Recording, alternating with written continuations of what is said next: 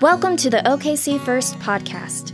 Together, we're learning to do three things friendship with God, friendship with one another, and open friendship for the sake of the world. For more information about OKC First, please visit okcfirst.com. Today's scripture comes from Job chapter 23, verse 1 through 6. Then Job answered, Today also my complaint is bitter. His hand is heavy despite my groaning. Oh, that I know where I might find him, and that I might come even to his dwelling. I would lay my case before him, and I would fill my mouth with arguments. I would learn that he would answer me, and understand what he would say to me. Would he contend with me in the greatness of his power? No, but he would give heed to me. This is the word of the Lord.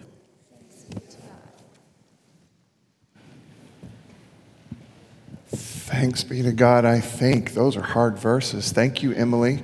Emily is one of our interns this year. We're very grateful. Camden Goff is also one of our interns, and very grateful for them.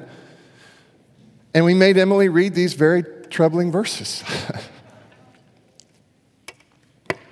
I, I, hope that you can sense that we have uh, made an all out commitment to uh, the exploration of pain and sadness and hurt that we experience in life is just inevitable, right? I, I hope that you have you recognize that we've made this all-out commitment to explore what all of this means as we continue to be believing people. I, I, I want you to recognize as, as Tamara comes um, to the platform and whoever is going to help her, I want you to recognize that brokenheartedness anguish, anxiety. We as believers have to do something with these inevitabilities in life. And what I see, I, am in, in, an interesting spot here as a pastor. Uh, pastor at this church, by the way, gives me an interesting opportunity to be around people who have, who are great people of faith, but also around people who are in the process of leaving faith or people who have left faith. And by far, by far, the biggest culprit, as it has to do with driving people out of the building, is this disconnect between what I experience in life and what I was told to be true about God. Inauthenticity is another way to talk about it. And so, the book of Job affords me the opportunity, better said like this, affords us the opportunity. The very presence of the book of Job in our Bibles, and by the way, it's there, so we should probably deal with it. Amen? The very presence of the book of Job in our Bibles gives us opportunity to ask these questions Why, God? Why do bad things happen to good people? Why do good things happen to bad people? That bothers me just as much sometimes. And where are you in the process, God? Again, I want to say to us the very asking of those questions is a testimony of faith far from outlawing those questions, far from making you feel like that you shouldn't ask those questions, I want to be the person in your life, I want to be the pastor in your ear who says, no, no, no, God is plenty big enough to handle your hard questions. In fact, no relationship, including the one that you enjoy with God, is any better than that relationship's level of honesty. So be honest and ask hard questions of God and be willing to sit in the silence God doesn't answer right away. So, we're in this sermon series entitled The Other Shoe. And we have a very talented, we have multiple very talented staff members. The one I want to talk about right now is Tamara Hughes, who actually wrote this song. And, I'm, and in fact, I've asked her to write all of the rest of the songs too, like write so many more songs uh, to, support, to support our sermon series, The Other Shoe. And so you saw it on the screens last week, but we're actually going to have, in one way or another, we're going to experience this song each of the four weeks. And so she's going to sing it for us today.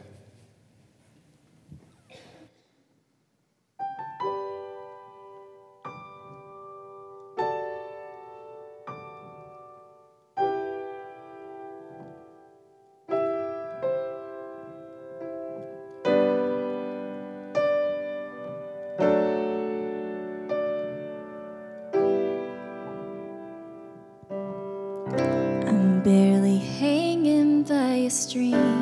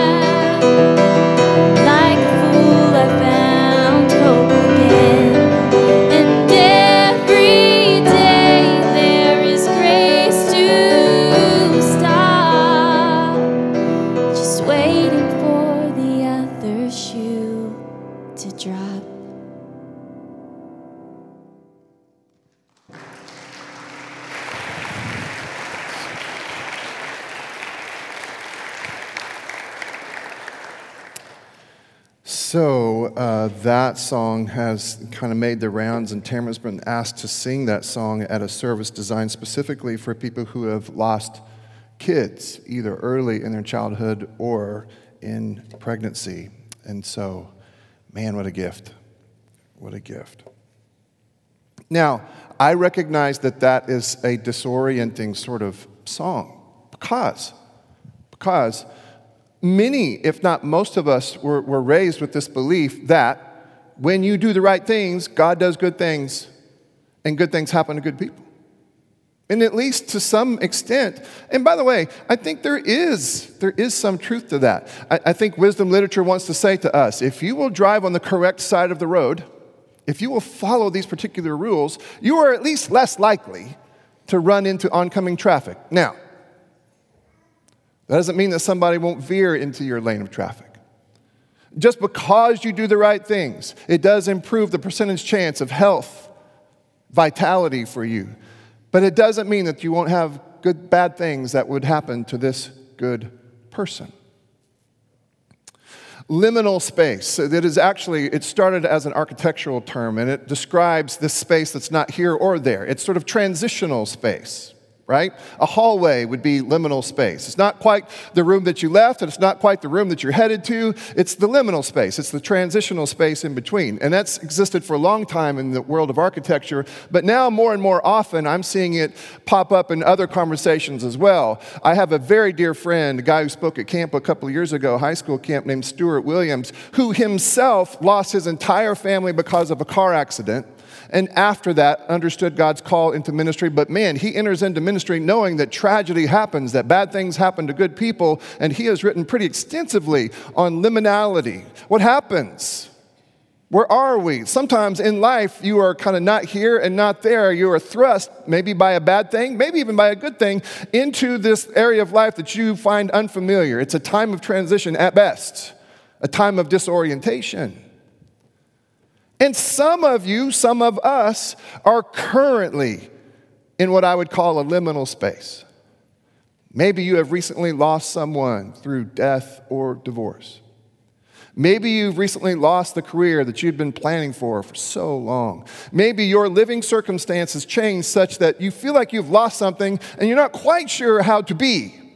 How, how do I go about being alive now in the aftermath of this terrible thing that has happened? And is God still God? The book of Job is written to help those of us who have ever been in liminal spaces. It's written to help those of us who have ever asked the question, Why, God, why? It's written for those of us who perhaps have even been frustrated when we didn't get the answer as soon as we put in our tokens worth of prayer. The book of Job explains to us, and, and, the more I read it, the more grateful I am for it, explains to us that included in the expected experience of life and faith are these moments where we live in liminal spaces. Again, I think this is crucial. Because there will be people in the room who will at some point determine whether or not this is all worth the effort. And if they are anchored in a place, anchored in a place where they understand and demand that the moral universe work just so, where only good things happen to good people and only bad things happen to my enemies who happen to be bad people. The moment that that does not prove to be true, and by the way, that moment's coming if it hasn't already, it's coming. The moment when you or someone close to you suffers while being innocent. And that whole thing breaks down. And those are the people I watch wander away. I am happy to report that God is still God in liminal spaces. and the book of Job is a great help to us there. Okay, to recap, the book of Job is a long piece of poetry sandwiched between two pieces of fable. And this old story was, was familiar to the people of this particular era. It existed outside of our universe of belief and faith, it existed in other faith traditions.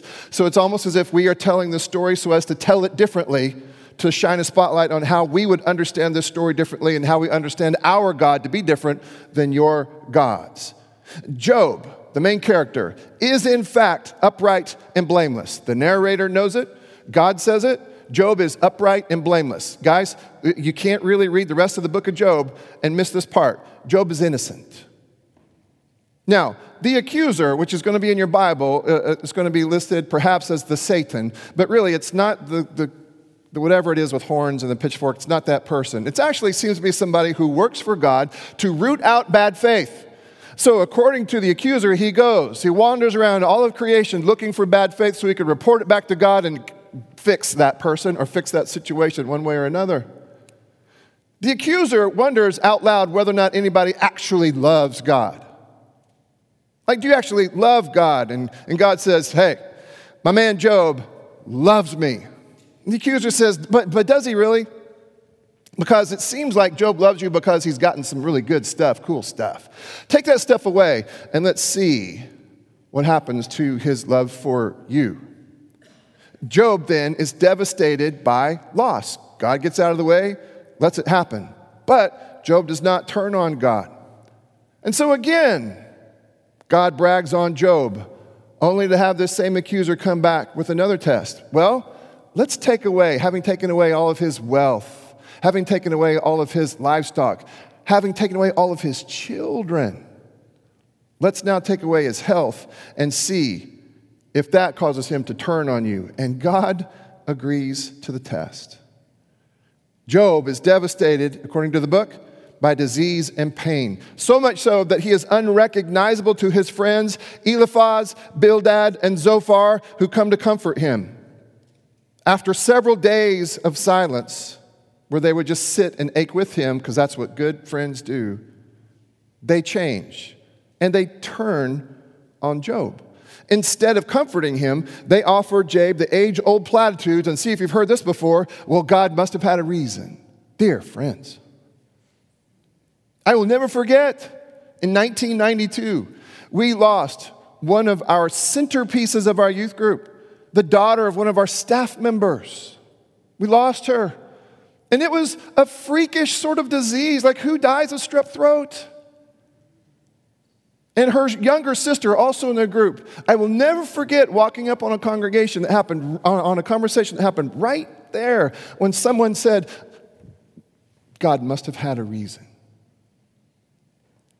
Do you know what the single worst thing that could have been said to a younger sister in that moment?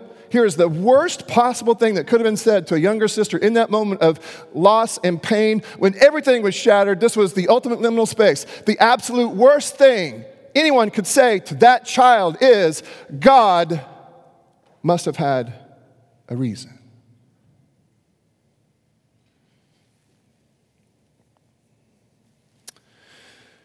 What did you do, Job, to deserve this? Because this is what God does, right? God punishes the bad people. At least this was the, or, this was the universe in which these folks have been raised. But throughout these first several chapters, Job fires back, insisting he is innocent. And by the way, we know it's true. And so as they push, Job continues to protest, and finally he erupts. He says there in chapter six, No, no, no. God prefers my honest anger over your hypocritical flattery. In fact, Job goes as far, we're going to hear this a lot today. Job goes, Job goes as far as to beg to be put on trial himself. He said, Then God will show up and even if somehow I'm found to be guilty, at least I'll know then what I've done to deserve all of this. But between now and then, I challenge God to show up in a courtroom.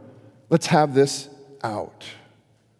The book of Job contains three rounds of speeches slash arguments between Job's friends slash comforters slash critics. The arguments also happen between Job and God, and each round seems to get angrier, nastier, more personal. The friends grow increasingly frustrated with Job because he won't admit his guilt, his part in bringing all of this suffering about. And worse than that, in Job, proclaiming his innocence, Job is putting their neat and tidy universes of belief and meaning at great risk.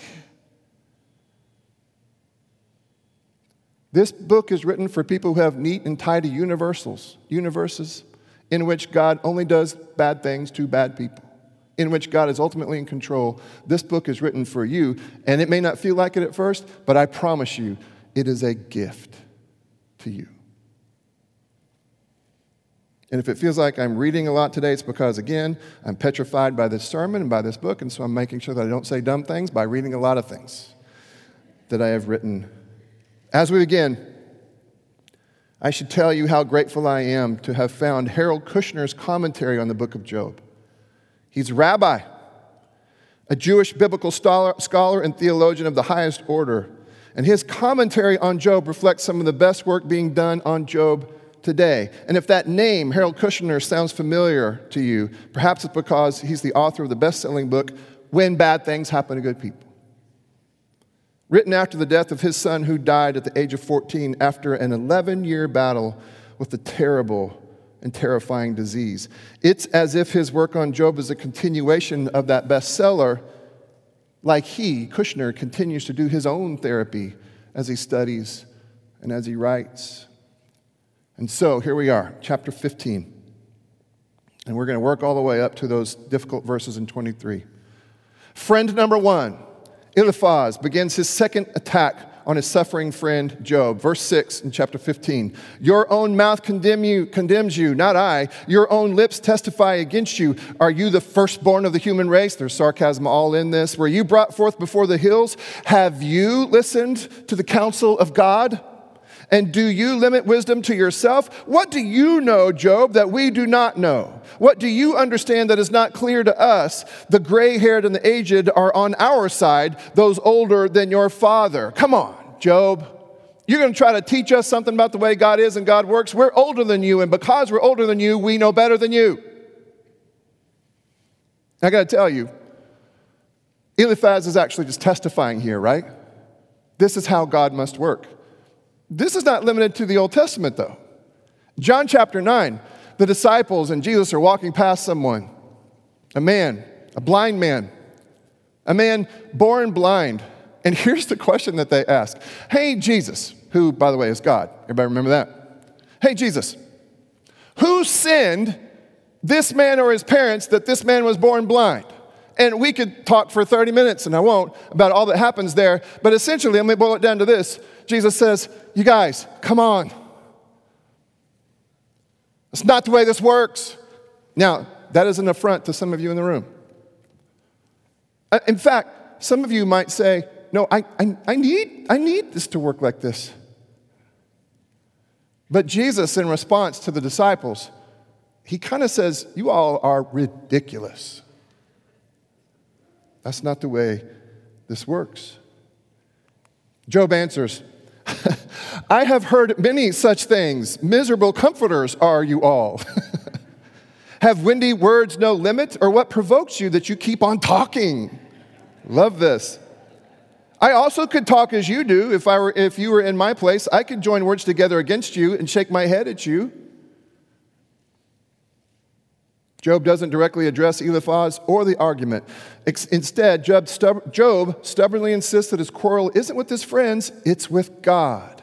He continues to beg God to meet him in a heavenly courtroom so that this matter can finally be settled. Verse 16 My face is red with weeping, and deep darkness is on my eyelids, though there is no violence in my hands, and my prayer is pure. O earth, do not cover my blood. My blood is innocent. Let my outcry find no resting place. Even now, in fact, my witness is in heaven. God, you're there. And he that vouches for me is on high. When will this God show up? So Job knows that God knows that Job is innocent, that he has done nothing to deserve all of this anguish, and he's pleading for God to come to the trial and perhaps even to take the stand in Job's defense. Friend number two, this perhaps is even more troubling. Then Bildad said, How long, Job, will you hunt for words? Consider, and then we shall speak.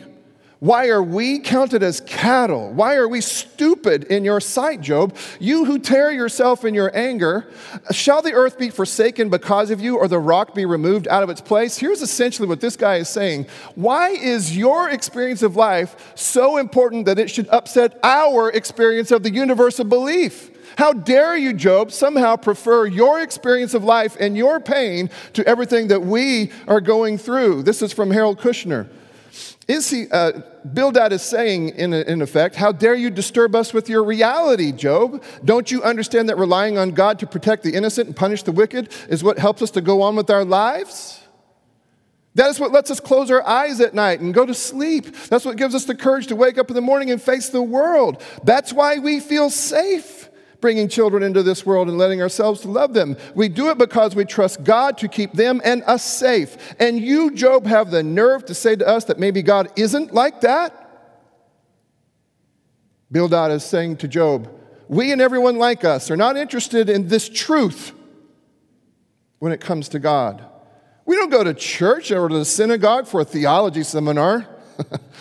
We go to be reassured that God is a loving Father who will protect us, and when He chastises us, it's for our own good and because we deserve it. And if you, Job, try to tell us, based on your own atypical experience, that such a God does not exist, we do not want to listen.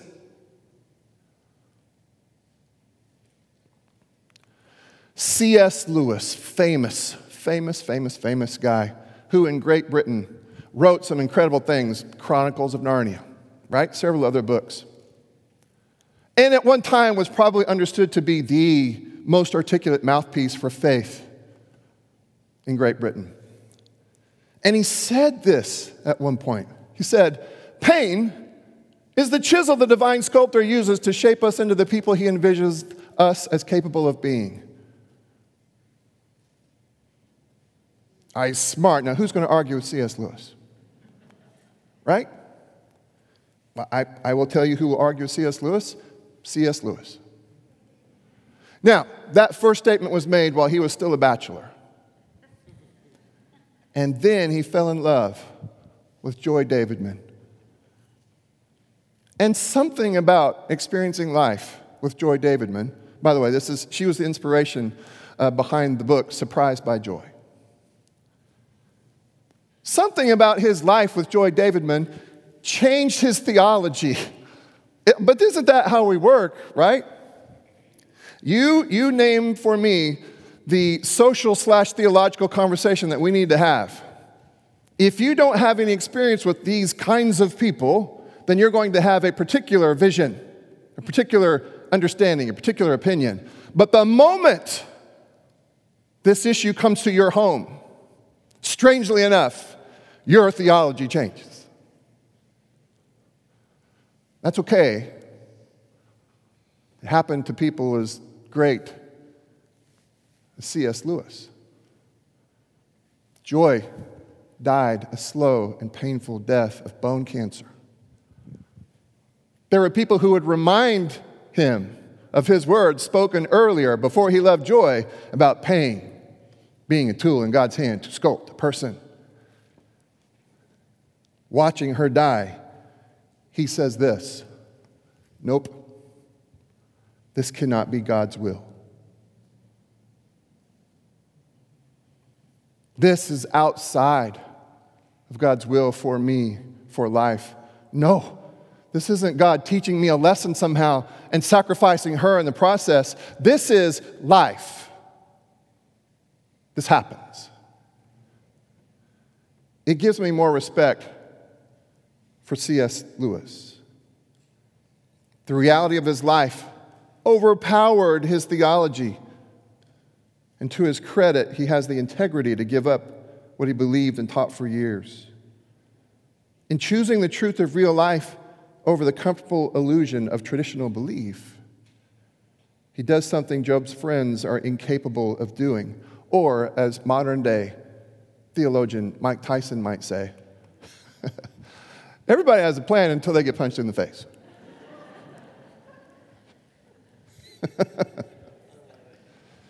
A- And let's, let's make it work here in this conversation we're having.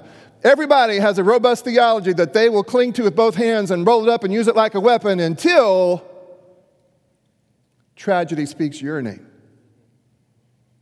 And you find yourself in a liminal space. Verse 17 of chapter 19, Job loses it. He's been abandoned by everyone. Verse 17, it's right there in Scripture. My breath is repulsive even to my wife.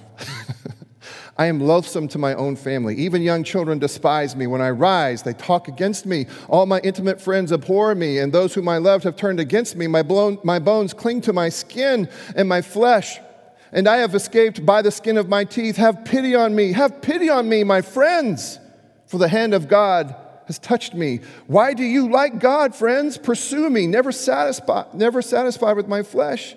Oh, that my words were written down, that they were inscribed in a book. Oh, that with an iron pen with lead they were engraved on a rock forever. Like he wants his testimony to be here and established forever. And then there are these familiar verses For I know that my Redeemer lives, and that at the last he, but it could have been translated, I will stand upon the earth. These are beautiful verses, and they belong you know, uh, in needlepoint pillows. They belong in frames. However, I'm not sure they're saying what we make them say. I think what this is is a continuation of Job's desire to have a face to face with God, to have it out with God, to have God show up and explain to him what's going on. I know that my Redeemer lives, and at the last, he or I will stand upon the earth, and after my skin has thus been destroyed, and then in my flesh I shall see God, I shall see God, whom I shall see on my side, and my eye shall behold, and not another. That word redeemer, goel, the Hebrew word is goel. It really doesn't have to do with a heaven after you die sort of situation. A goel in Job's day would have been somebody who comes in and rescues, takes your side, and advocates. Here, a Goel then is someone who intervenes when an unjust or intolerable situation has come about and takes on himself or herself then the responsibility for setting things right. She is obliged to do so. For a kinsman, even if the kinsman's situation is a result of his own action, it is, this, it is to this dimension of God a God who cannot tolerate the reduction of a human being fashioned in his own image to be left. Job says, I am without family. My friends have deserted me. You, God, are the Father of all humanity. I'm calling on you to be my Goel who comes to my rescue, who comes to advocate for me. I'm calling on you to come and make things right. Here's something we can say about Job man, the guy has such faith believes in the nature and character of God. Chapter 22 begins the third round of speeches and accusations aimed at Job by his three critics. This part of the book regularly descends into chaos. After chapters 23 and 24, it's almost as if they've surrounded Job, shouting at him while shouting over one another. And some of your Bibles, including mine, will mention that these verses have been, shall we say, difficult to translate and interpret. But we do have some things that are clear enough. In chapter 22, again, Eliphaz.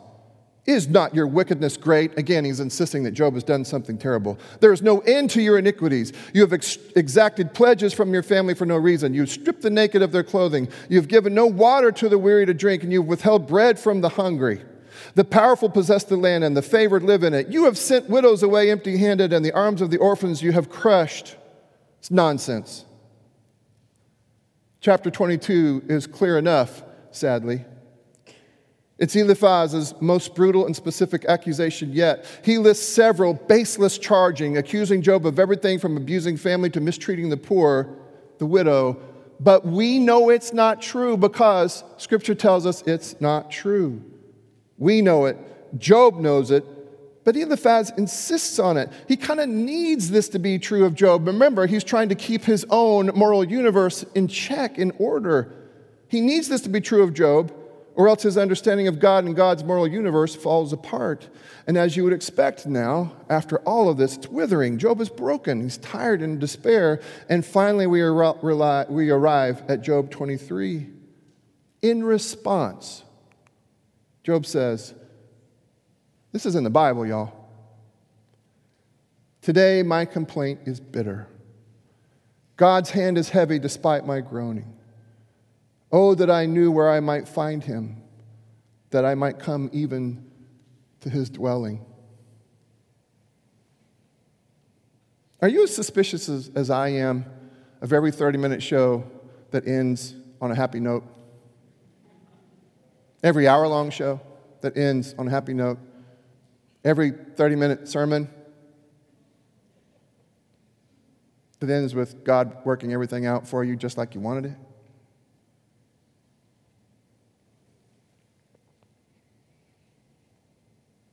Verse 4 I would lay my case before him and fill my mouth with arguments. I would learn what he would answer me and understand what he would say to me. Would he contend with me in the greatness of his power? No, but he would give heed to me. There, an upright person could reason with God, and I should be acquitted forever by my judge. Even now, even now, Job aches to be in the presence of God, still believing that God is good and powerful enough to come to his side, to his defense.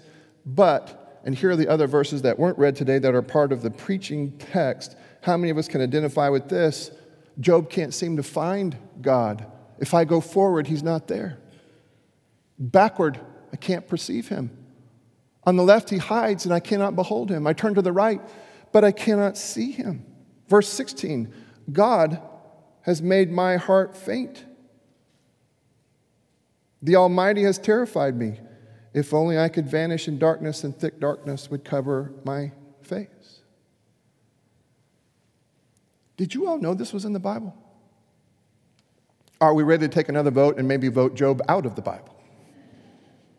And if so, it's a joke. But if so, why?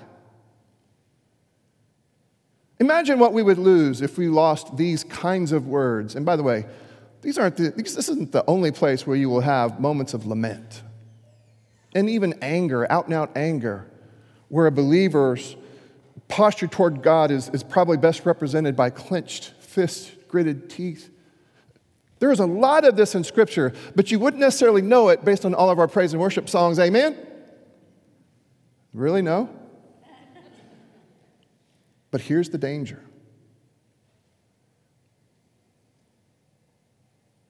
If we reduce God to the happy endings of all of our hard stories, then where will God be when the story doesn't end well?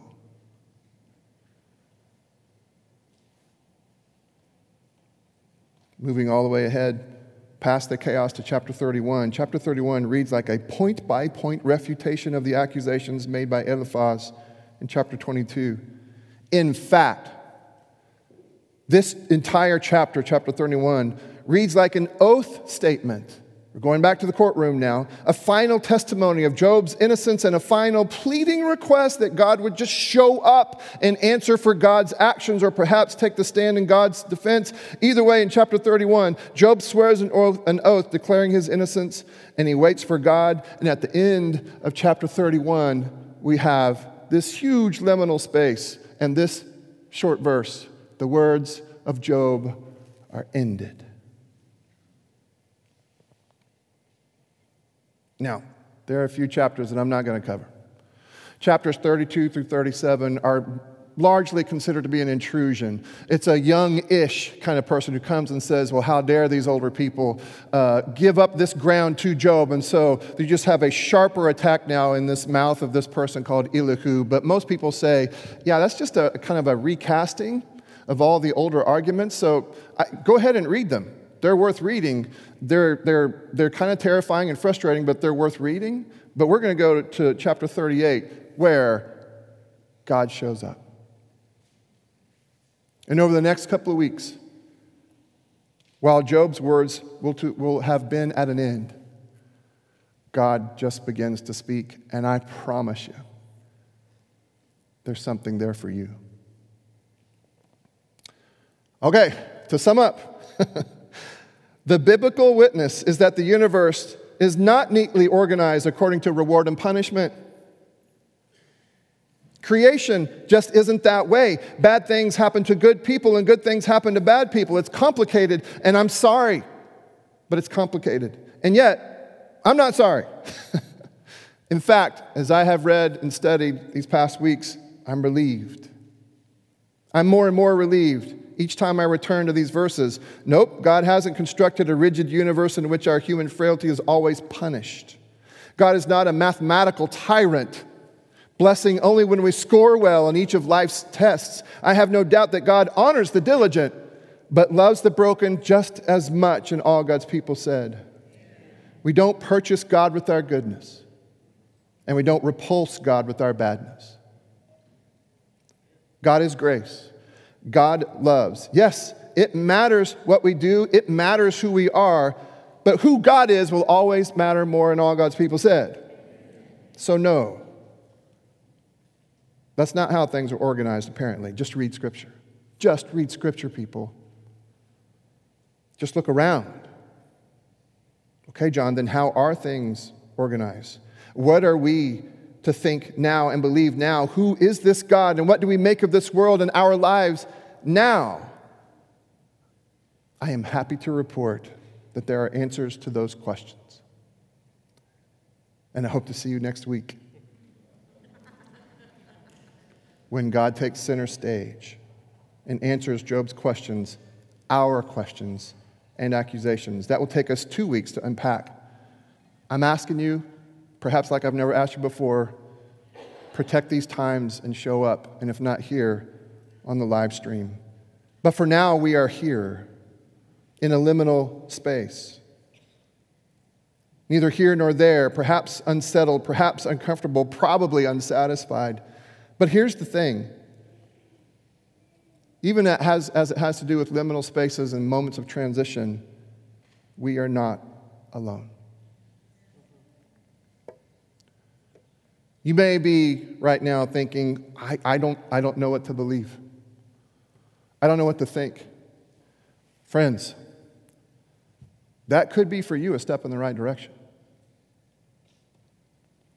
But even as you wander into what would be for you uncharted territory, again, happy to report that you aren't charting that territory alone. God is here. If you're helping us, would you please make sure that everyone has the elements that we need to work through this ritual, which I think is perfectly suited for liminal spaces? I mean, again, I want to draw your attention to the fact that when we eat and we drink together, we are careful to say that this isn't just bread, this is bread born of pain, broken body, and shed blood. In other words, this is God showing up.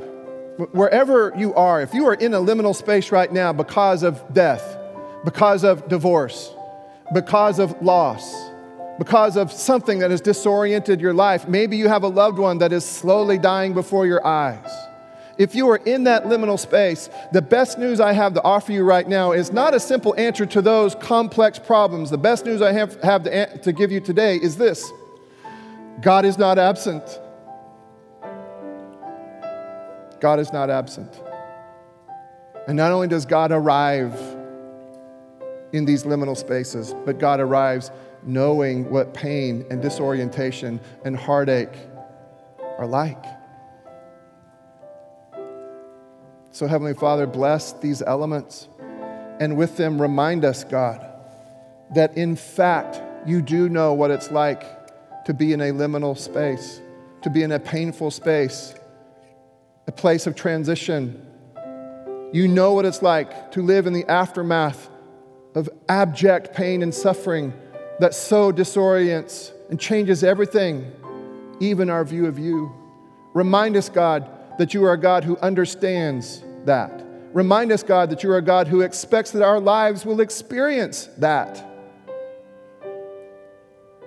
And draw us back to these passages of Scripture, Job and others, that are there to remind us that liminal spaces are still within your view and vision.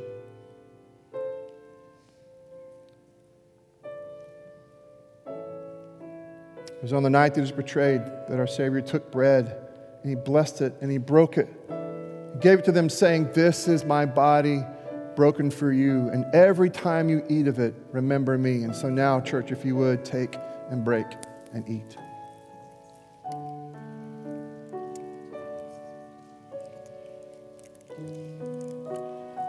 In the same way, he would later take the cup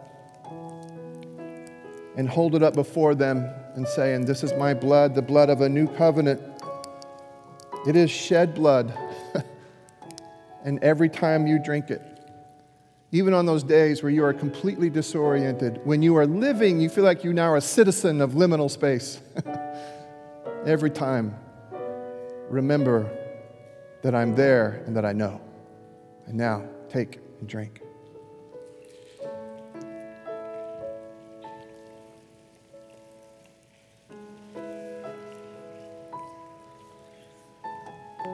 Father, unsettled, uncomfortable, unsatisfied, questions unanswered, and yet not alone. And yet not alone.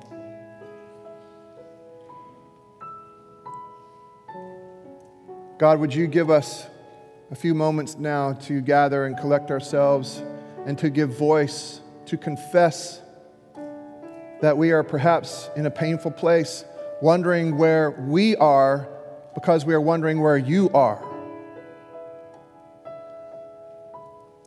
And I would encourage that prayer for you now. Whatever situation it is that brings you to this liminal space, I would encourage you now to pray as authentically and as honestly as you know how. Your pain, your anguish, your disorientation is welcome in the sanctuary of the Lord.